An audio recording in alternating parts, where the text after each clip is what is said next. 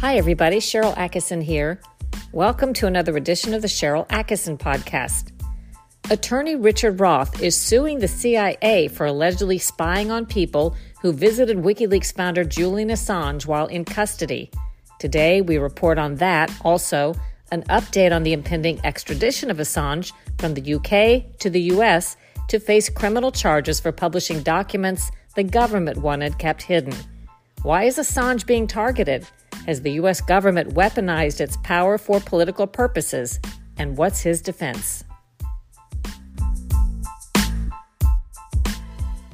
What a fascinating story the story of Julian Assange is. And more than eight years now since he's been in the spotlight, his story is still far from over. He was originally heralded by many of the same who criticize him now, back then heralded as sort of a hero, a new breed of journalist doing the job that traditional journalists were beginning to turn their backs on, exposing corruption and wrongdoing inside federal agencies, among other things. But when the documents Assange posted on WikiLeaks embarrassed the 2016 Hillary Clinton campaign for president, and with the fallout likely serving to help get Donald Trump elected, Assange was transformed magically into public enemy number one at least by some government intel operators, politicians, and anti Trump figures. Today, New York attorney Richard Roth is going to give us the background on all of this, as well as the latest on his unique case, where he's suing the CIA for allegedly spying on people who visited Assange while he was in custody. If true, it's an outrage that equals so many we've learned about in the past two decades, with federal agencies improperly spying on Americans seemingly losing sight of their mission to serve us, the American public. Here's Richard Roth. A lot of people who will be listening today know something about Julian Assange or maybe have heard the name, but it's been long enough that a lot of people won't know the background. If sure. you could start with just a paragraph, who is Julian Assange before we dig in, what would you say is an overview?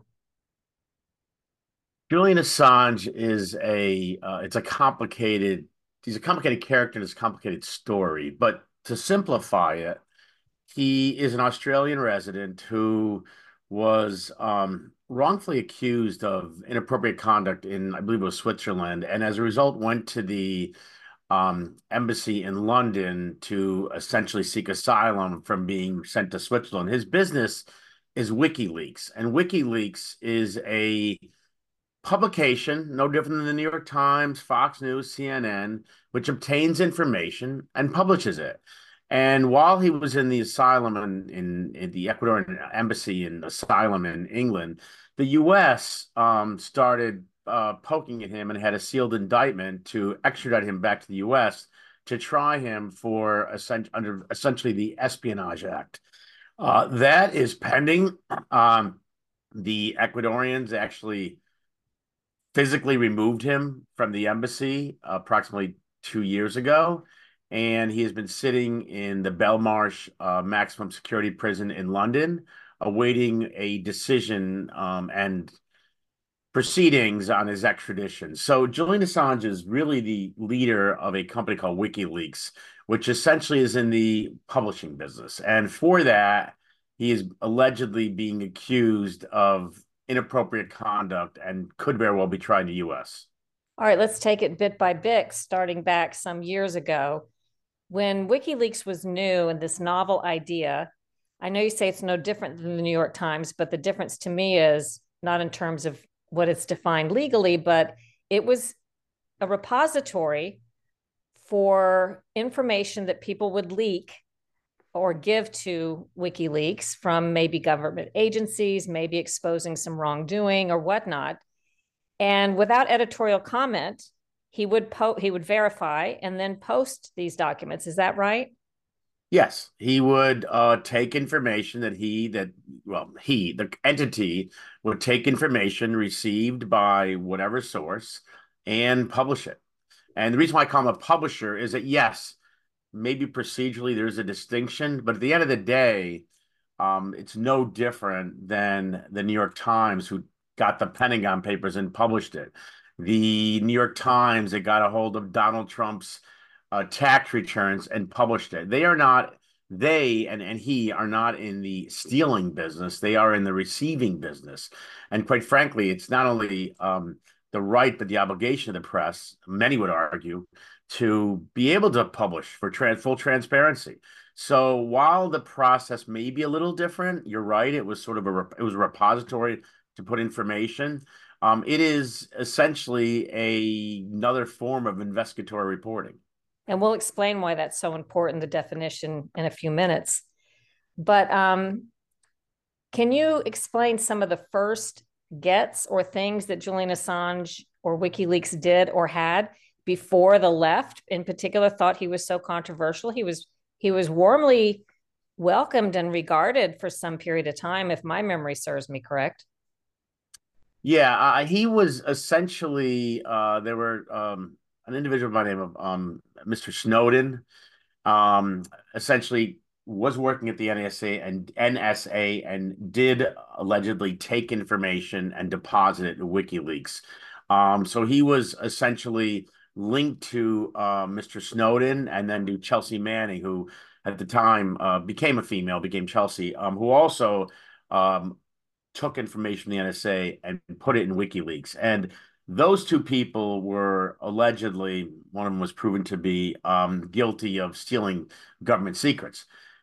He's on the other end of that wall, though. And so he was essentially deemed to have been in, for lack of a better word, in bed with Snowden and Manning um, for um, releasing the information which was improperly taken. Now, the information was, in some instances, very important and stunning information that I'll tell you my view as a journalist deserved to be heard and seen because it exposed things such as the government's long denied massive surveillance program on American citizens, exactly how some of this mass surveillance was being conducted. I mean, it was really groundbreaking stuff. And correct me if I'm wrong, but I was always taught as a journalist you're allowed to publish and receive documents, even if they're stolen, if you didn't encourage the stealing or take part in the stealing. In other words, you have some protection under the law for getting documents that someone may have not taken, may have done something wrong when they took them. Is that still true? Oh, you are 100% correct. And that's why this this this pursuit of Mr. Assange in the US is very scary. It's scary to reporters, it's scary to anyone who's a journalist. Um the a couple months ago there was a, a big article written by five of the major newspapers in the world, including the New York Times, including El País, saying, "What are we doing here?" Because if all he did was publish information he received, then where's the crime? And unfortunately, that's what he's being, uh, that's what the indictment claims he's going to be tried for. And if he isn't ex- extradited, and that will most likely happen in the spring, uh, there will be an, I, I believe there'll be an outcrying of support for him because what he did is no different than what you were taught when you first entered the journalistic world.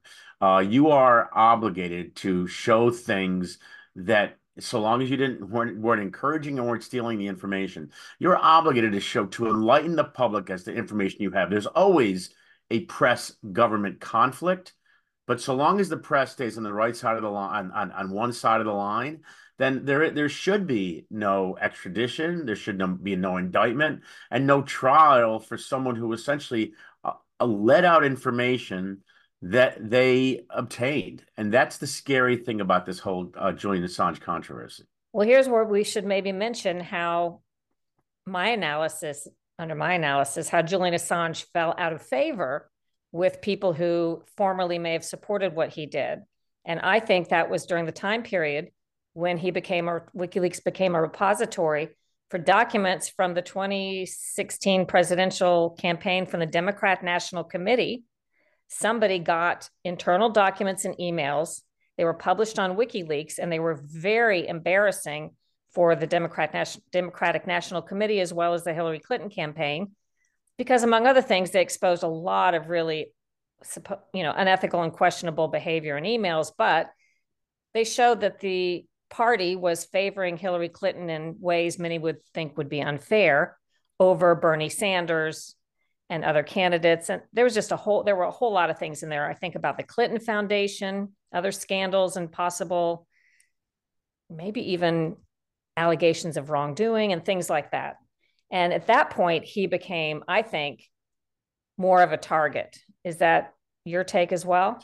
I think that's right. I think many uh, blame him for Trump being um, elected, and uh, it's it's interesting because yes, he did get a he was provided again provided didn't hack wasn't involved in in any way in any subterfuge he was provided information regarding democratic the democrats and democrat national convention and how the democrats wanted to essentially bury um proverbially bury not literally bury bernie sanders and have hillary um, run because they thought that was she was the only candidate that can really compete with Trump. So there was a lot of um, scandalous information that he did uncover, and and what's what's upsetting about it is so the Democrats don't like him for that reason.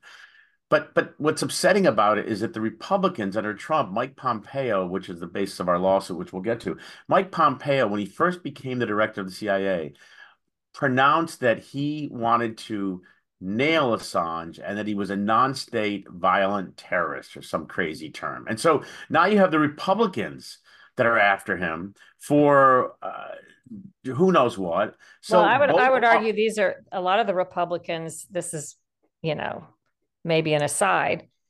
A lot of the Republicans are along with the Democrats and not liking Donald Trump. So they have a common foe and a common reason to dislike Assange if they felt he helped get Trump elected. That's just my take.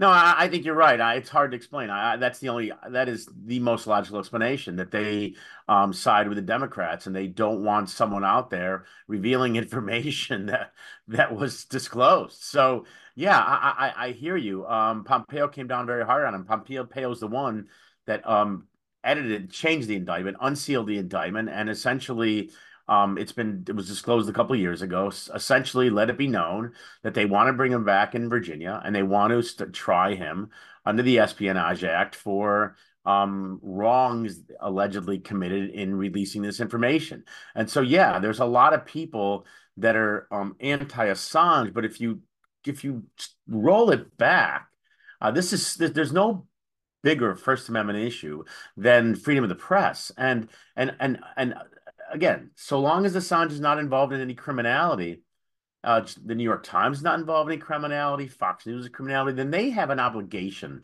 to show the world what the country is doing, what the military is doing, what different countries are doing. And that's the scary part of it, is that this is an attempt to stifle the news.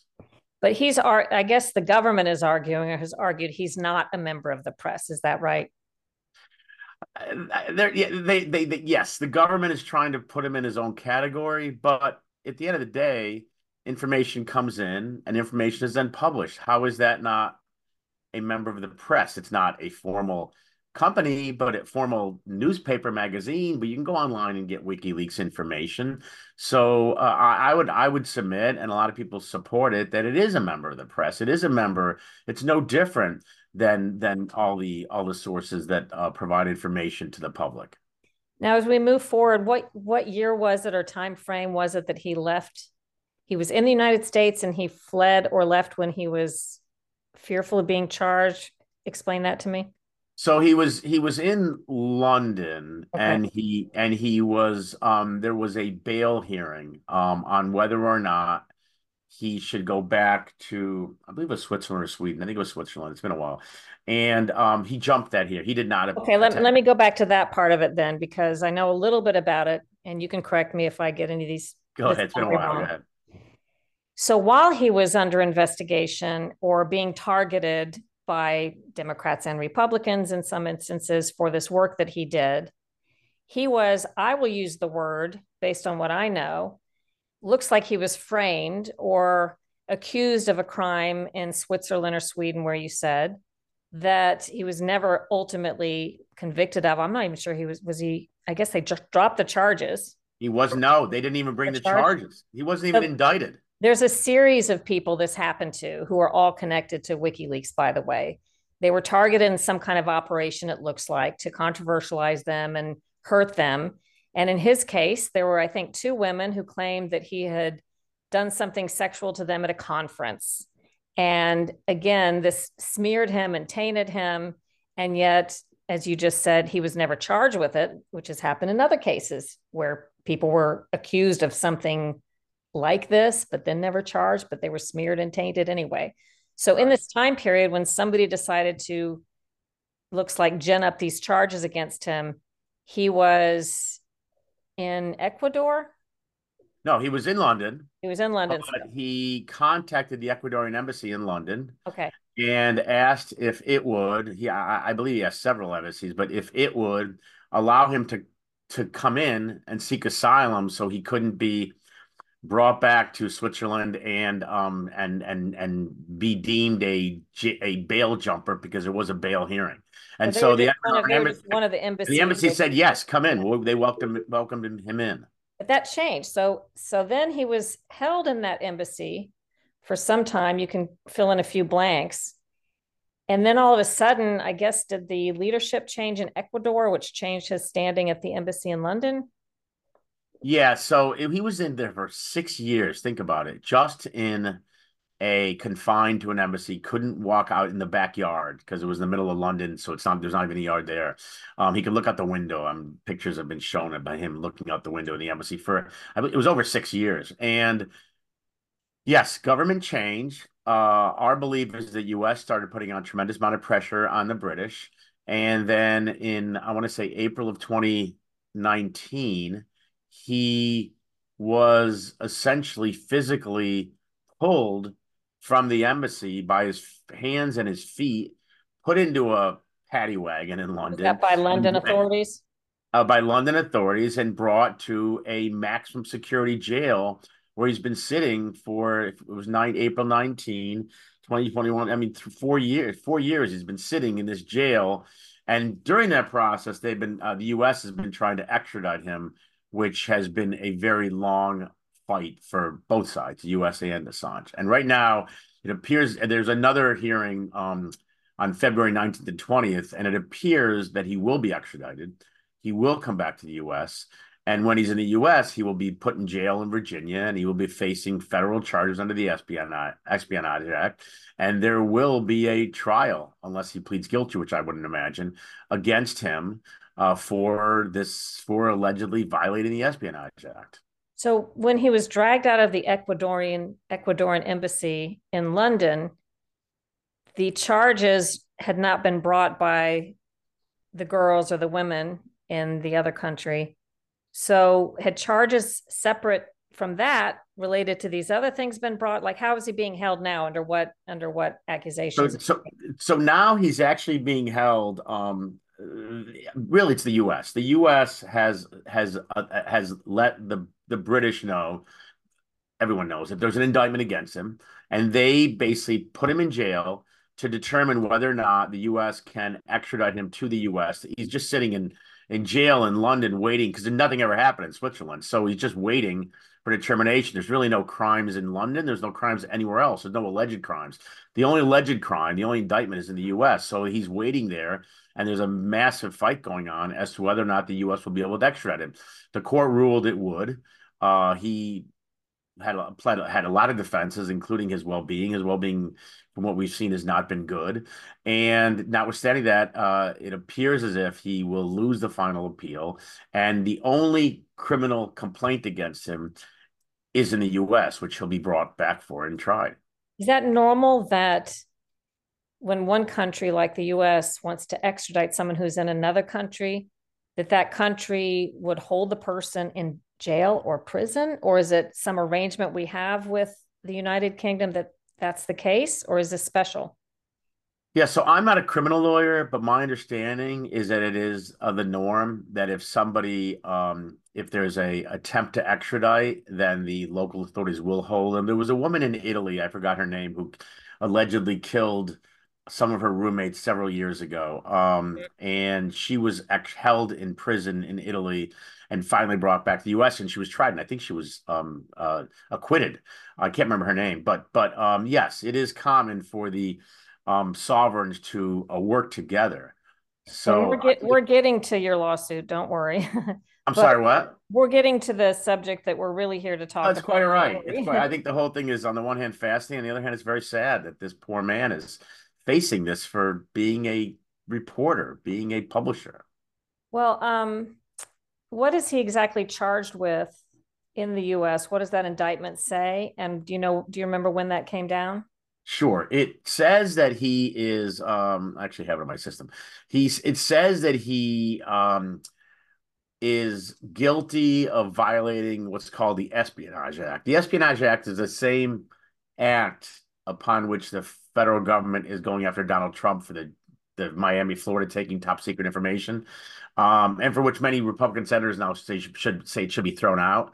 But he's essentially being being um, uh, going to be tried on that act. Um, the actual I can get you the date of the um, of the indictment. I have it here. I have to find it, but but that's why he's being brought back. He's being brought back um, to determine whether or not he he he violated this um, the U.S. Espionage Act. Now he's married, if I understand correctly. He hasn't. Has he been able to see family or wife? Does he have kids? What is his personal status all this time?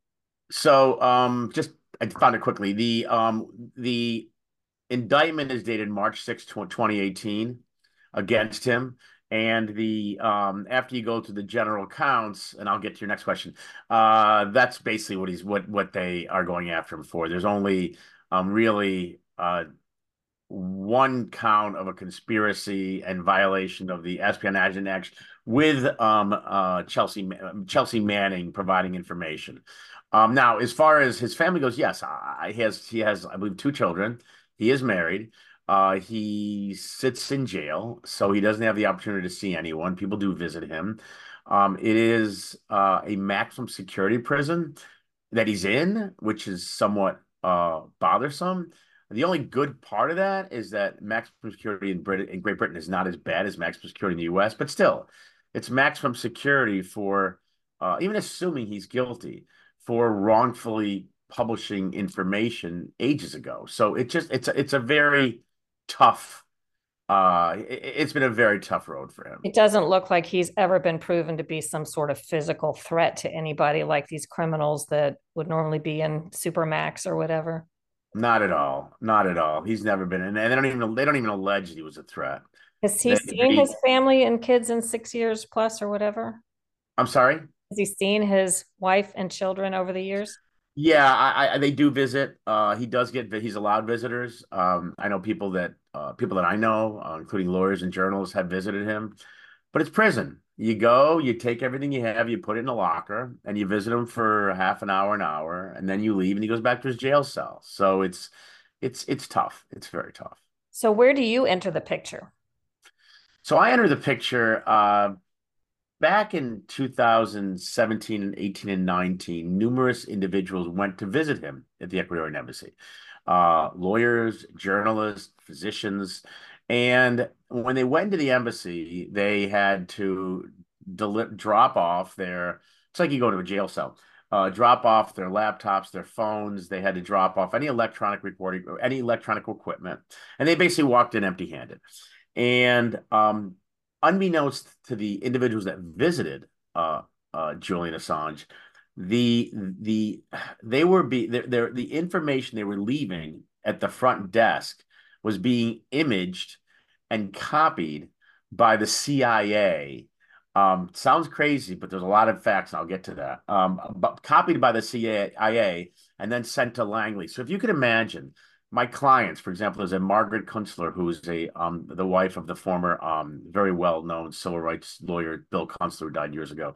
Um, she would go visit him and talk about either the case or the law or whatever. And while she was doing that, not only were they taping and recording the meetings, but they were outside imaging all of her equipment. And it's true with doctors, doctors that went to see him. And, and the reason why it's bothersome is number one, it violates the Fourth Amendment. Uh, you can't do a search and seizure of someone unless you have a search warrant. But and number that, two, does that apply? It, just briefly, does that apply on foreign soil? It applies to any U.S. citizen on foreign soil. Yes, absolutely. But they have to be a U.S. citizen. So the people that visited him from the rest of the world, it doesn't apply to, but it does, and that's the purpose of our lawsuit. And he's so, a U.S. citizen. I'm sorry. He's not a U.S. citizen, but the people who visited him were. Exactly. He is not, but the people were. But not only did they wrongfully take information. But think about it. His doctors went in and, and his lawyers went in. So the lawyer that has a laptop that drops it off at the embassy, if they're imaging everything in the laptop, they're taking attorney client information between that lawyer and other clients, which they're not entitled to. They're taking medical information between that doctor and other clients, and they're listening he's got the, the, the, federal government is suing him, is trying to put him in jail for a very long time for life in the US. He's meeting with his criminal defense lawyer in the embassy because the indictment was, was down long before then. And they're listening to his conversations, not only with his lawyers, but with his criminal defense lawyer defending the case against them. And the reason why we know all this, it sounds crazy and it sounds almost like a novel, but the reason why we're so we, we're, we're, we're certain this happened is because there's a lawsuit pending in in Spain, in Madrid, Spain and in Madrid, Spain, we learned that individuals that were working at the embassy, um, some of whom were Spanish, actually were um, uh, submitted affidavits and testified that they were told to copy everything and send it to Langley. This is the people working there, and we have sworn statements, we have videotapes of what they did. So, so there's a tremendous amount of evidence that we've learned in the Spanish proceeding. Excuse me, some of which is confidential, but most of which is is out there in public. And and El País, the one of the largest newspapers in in, in Madrid, is constantly publishing um, articles about this proceeding. So once we learned about this proceeding in Spain, we said, wait a minute, if he's taking uh, everyone's information, how can he take U.S. citizens' information without a search warrant? And we did a little investigating, and we learned that not only did Mike Pompeo, when he first became the director of CIA, say that he's gonna he's gonna nail Julian Assange, but we learned that there were these surreptitious meetings in one of which was in in Las Las Vegas uh, Sands, where individuals of the CIA met with a company called UC Global and devised a plan upon which which they implemented to take all the information that was available to them, not just Assange, but other people's, and send it off to the CIA. And so we have a tremendous amount of evidence. Uh, so my lawsuit, getting back to my lawsuit, is on behalf of those individuals who are Americans who actually went into the embassy to visit Assange, and unbeknownst to them, had everything of theirs recorded and sent to CIA to the CIA. Now, the CIA obviously has has had uh, has made motions, is trying to get rid of this case, but the federal court judge uh, very recently said, no, no, this is not right. If in fact this happened, I want to know. So the court denied the motions to, and mostly denied the motion to dismiss. They granted it on behalf of Pompeo. He's no longer in the case, but the CIA is in the case. And the CIA is a defendant in a federal court proceeding in the Southern District of New York with a very respected judge, Judge Koeltl. And uh, they are going to have to answer questions as to why they are taking information of individuals that really uh, may have known Assange, but none of the information has relates to Assange. And even if it did, they don't have a right to, to take this information without a search warrant. So that's essentially the basis of our lawsuit. And as I said, the, the CIA made a motion to dismiss. The court denied it. Greg let Pompeo out. And now we're going forward with discovery and we're going to get information on the, the meetings, the clandestine meetings in, in Las Vegas between the individual of the CIA and the individuals at a company called UC Global and the payments to the CIA and what was actually sent over to Langley. So there's a lot to explore. And and what's up? with the, the, there's an irony here. I'm sorry for just speaking. If you want to ask questions, right you can certainly do so. But the irony here is that Julian Assange is being is being charged for wrongfully taking information um, in violation of the Espionage Act, and the CIA did far worse. They, without a search warrant, wrongfully took information and are reviewing it of Julian Assange. So it's there's a certain irony here where where while they're accusing they're gonna he's gonna go to trial um, for for being involved in the wrongful taking when they're doing the exact same thing. And and and it is troublesome. It's troublesome that the CIA would go to such lengths. In fact, there was an article in, in Yahoo saying there was an attempt to even assassinate him, which I don't know if that's true, but strange stuff by the federal government. What do you suspect would be the CIA's interest in it unless they were sharing this information with the Department of Justice and FBI that wants to prosecute Assange, which they shouldn't be doing under our laws? From my understanding, they can't listen in on defense strategy and then share it with the prosecutors. Um, but what was there any indication they did that? A and B, are they just looking do you think, to get Julian Assange, or was there some legitimate interest? Do you think that they're concerned he's some kind of spy and who he might have been talking to. Yeah, so the on the A, uh, we don't know um, what they've done with it. That's what we're going to learn. Who has? Where'd it go? Who has it? Who reviewed it? Did do they have they? Is it in their trial files? The the the United States District Attorney's Office trial files, uh, which essentially trying to prosecute him. So we don't know what. That's part of our that's part of our discovery. We're going to find that out. But on the on the reason, uh, the reason is uh, it's it's it's really odd. But Mike Pompeo had some agenda against Julian Assange. Uh, we plead in our complaint that when he, the very first speech, he comes to New York, he's appointed director of the CIA. And his very first speech, he says, and I'm pulling up the complaint, so I have a quote. He says essentially that um, Mr. Assange, uh, and this is in April of 2017, he says that Mr. Um, he perceived him as, as hostile to the U.S. He perceived him um, not as a publisher. And he said, quote, it's time to call out WikiLeaks for what it really is, a non-state hostile intelligence service.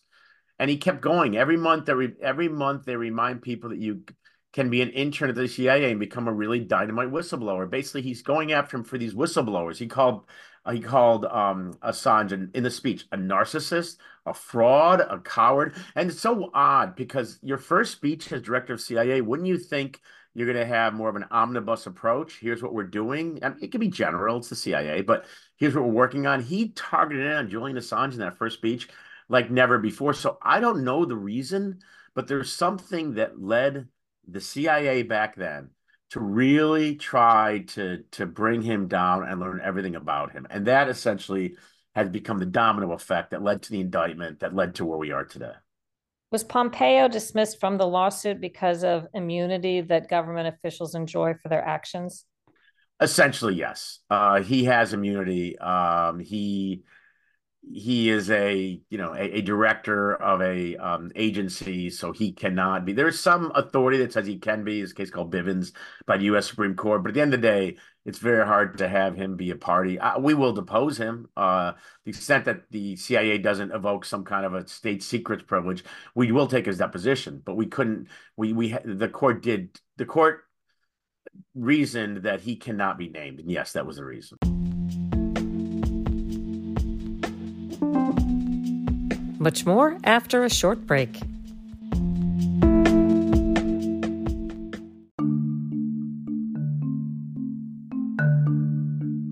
This age of a highly controlled media landscape, it's never been more important to fight the heavy hand of censorship and support truly independent journalism. Go to SharylAttkisson.com and click on the Store tab for a great way to do that. There are all kinds of fun and functional products designed specifically for independent and free thinkers like you, featuring slogans like I tested positive for critical thinking and I need to find some new conspiracy theories, all my old ones came true. Proceeds support independent journalism causes like the ION Awards for off narrative, accurate reporting. Go to SharylAttkisson.com and click the Store tab today. I think it's worth going into this just a little deeper because based on some things I've learned, Congress needs to pass some kind of law that takes away this really broad immunity for government officials because I don't think the immunity was intended initially to exempt people from bad or even criminal acts they may have overseen or committed. It was intended to make make it where government officials don't have to be tied up in court all the time with, you know, frivolous claims and things that aren't frivolous claims, I guess I should say but not to give them immunity against legitimate claims. And I ran up against this in my lawsuit, as you may or may not know. I was spied on by the government. I have the IP addresses, I have the forensics, there's no doubt. But because of the immunity, it's almost impossible to hold anybody accountable. And even to get, I'm surprised you're getting as far as you are. I'm, I'm glad for you because it should be heard. But in our case, they're in essence requiring me to have the power to do an investigation without any investigative authority and be able to tell them who all did what before I can have discovery that we need to figure out who did what. I mean, we know the problem occurred and the intrusions that's that's not in dispute but we can't get very far because the court and the law requires us to have evidence that they won't give furthermore when you want to depose pompeo when we want to depose people direct with direct knowledge about my case we're being told that we have to get the government's permission to do so and they're denying permission it's almost like you have to go to a a murderer and say, Would you please answer some questions about the case against you? And if he says no, you don't get to do it under the way the way our laws work right now. How are you yeah, navigating some of those challenges? Yeah, and so to your point, you're absolutely right. The immunity doctrine, it, it, in principle, it makes sense. If a government official is doing something uh, um, as a government official and it's not a crime and it's not something that's that's untoward, then there should be some immunity that attaches. But if they step over that line, then immunity should attach. And today, ironically, today, the the three member person of the uh, um, panel of the third of the um, appeals court for the District of Columbia just ruled this morning that Donald Trump does not have immunity for acts he actions he engaged in in during during January of 2020. So there there I mean there is this may be this will help this decision. There is a slight move toward um, immunity being for something which you're immune, and it, it should be a blanket protection. Uh, Trump was arguing, of course, this is a blanket protection for everything he did, and, and today the three panel unanimously, three member panel unanimously, unanimously decided no, this immunity doesn't go that far.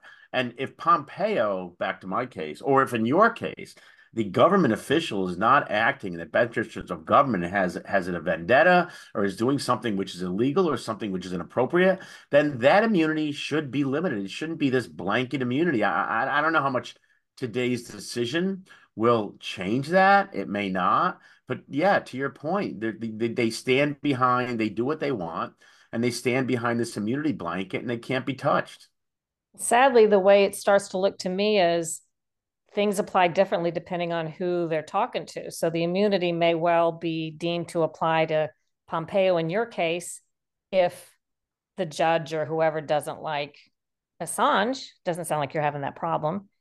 But the immunity is no good for Donald Trump if they don't like Donald Trump. I mean, I hate to say it that way, but it's just starting to look like the law is not equally applied to everybody.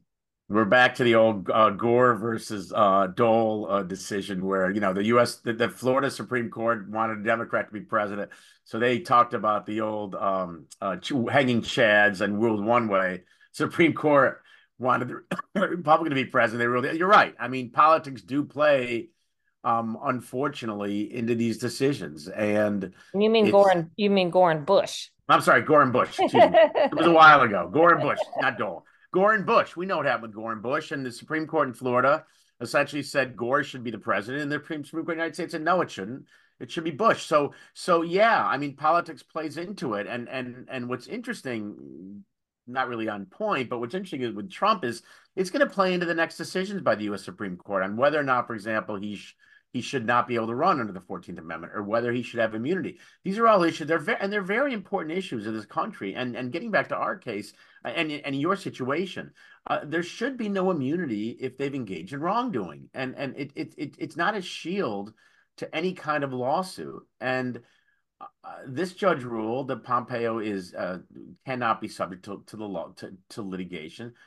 I don't agree with it. I do get it but if you have someone that that that unquestionably steps over the line, and I'm not sure what they did in your instance, then yeah, why are they immune? Why how can they get a free pass when they engage in wholly inappropriate conduct? Well, again, it's my impression, and I've been told as we've looked at this that Congress could pass a law. Not that anybody in Congress is lobbying Congress. The laws get passed today, by and large, by special interests and money interests lobbying Congress and writing the bills and passing the laws. And there is no such thing that's looking to do the thing I'm suggesting.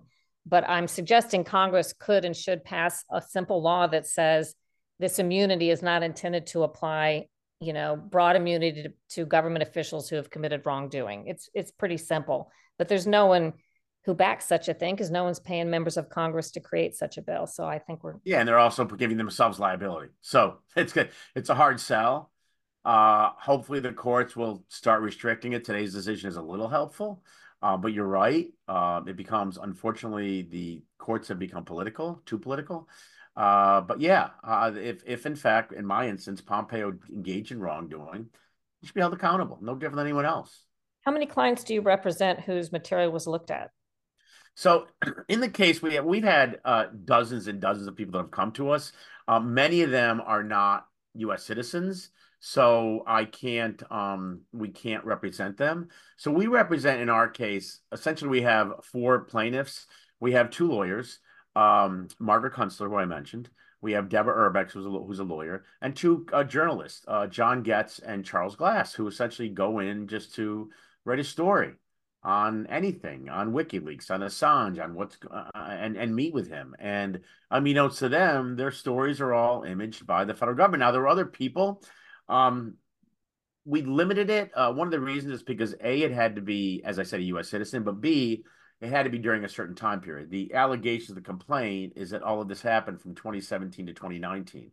So if a U.S. citizen went in in 2016 or 2015 because he was there for six years, then they would not be a member of our of our of our group. So it's a very limited group, and the purpose really is to um a to address redress their, their, their grievance, but also to shed light on on what's going on with the federal government and how it's not uh, what you believe is out there is not really out there that they're engaging in some really inappropriate conduct and they should be held accountable well sadly there's been a drip drip slippery slope of them being allowed to do things that have hardly even raised eyebrows now because 20 years ago i think something like this people would have rightly in the media been outraged and reporting on it. They're not so much you know by and large. Um, other things similar to this have happened. I know victoria toensing who is a trump was a trump lawyer. Um, the Department of Justice secretly got a subpoena or the ability to look at her uh, material because they wanted to look at whatever her Donald Trump material was a couple years ago and didn't notify her as they're required to do normally because they, I think, falsely stated or argued she was a flight risk. So they couldn't let her know that they were looking through her client files. They got on her iCloud and looked at all of her clients' files or could have because it's all it's not segregated. So anything they looked at, just like you allege the CIA did and saw, exposed them to all kinds of other people and clients, you know, violating attorney-client privilege, arguably with Trump, but even with totally unrelated people. And nothing's happened. There's been no outcry over that. She's just can't believe that, you know, that was allowed to happen, and it's huge violation of everything we think the government's supposed to do in fairness and under its, it's, bad. It's, it's it's terrible, and uh, we leave it up to the courts.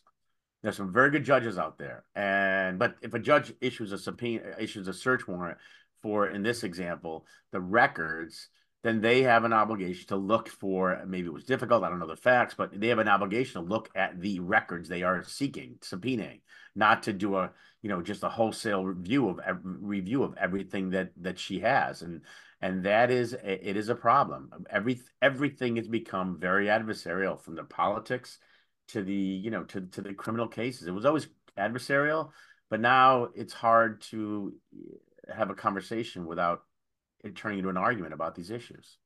My last question: What is do you suspect is the timeline on your case? What's next? What should we be watching out for? And making sure people understand this is separate from the Assange criminal case, although it sounds like you're keeping up to speed on that too.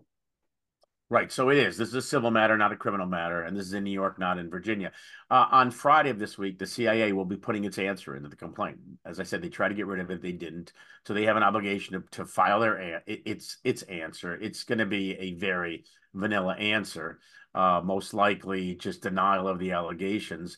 And then we begin discovery. We're supposed to start discovery this month.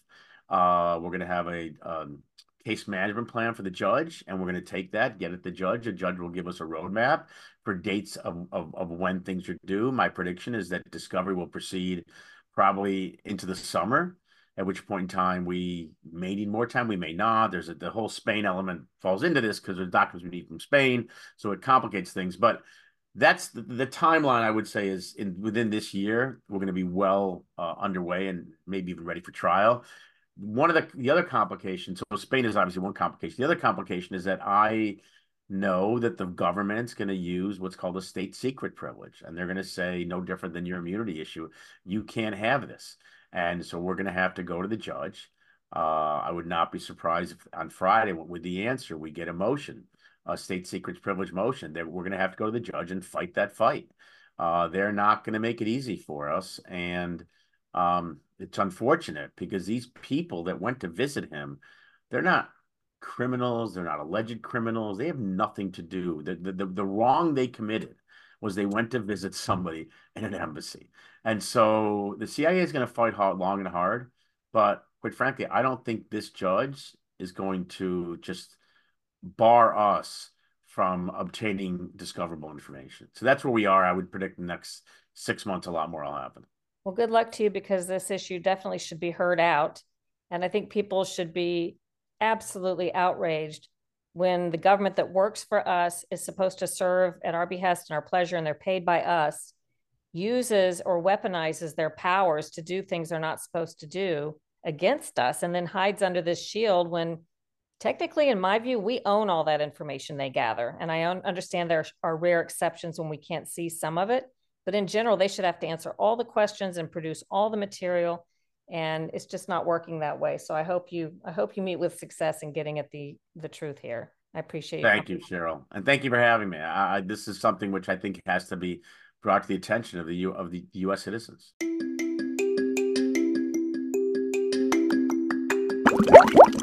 Introducing Whipped Seafoam Body Butter by Cyrene Cosmetics.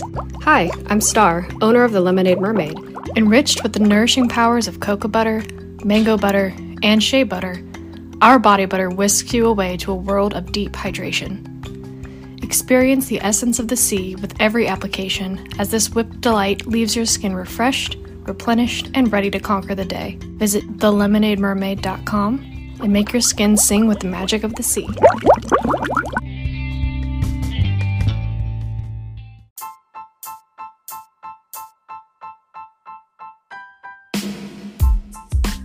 I hope you enjoyed today's podcast. And if you did, you'll leave a great review and share it with your friends. And check out my other podcast, Full Measure After Hours, for more original reporting and interviews on off narrative topics that powerful interests often try to censor. It's never been more important to support independent reporting. You can do that by going to the SharylAttkisson.com website, click the Store tab, and browse our great products the most popular new slogan that I have on products there is I need to find some new conspiracy theories. All the old ones came true. Proceeds support causes like the Sharyl Attkisson Ion Awards, giving cash awards recognizing and encouraging independent off narrative reporting by college students and professionals. Do your own research, make up your own mind, think for yourself.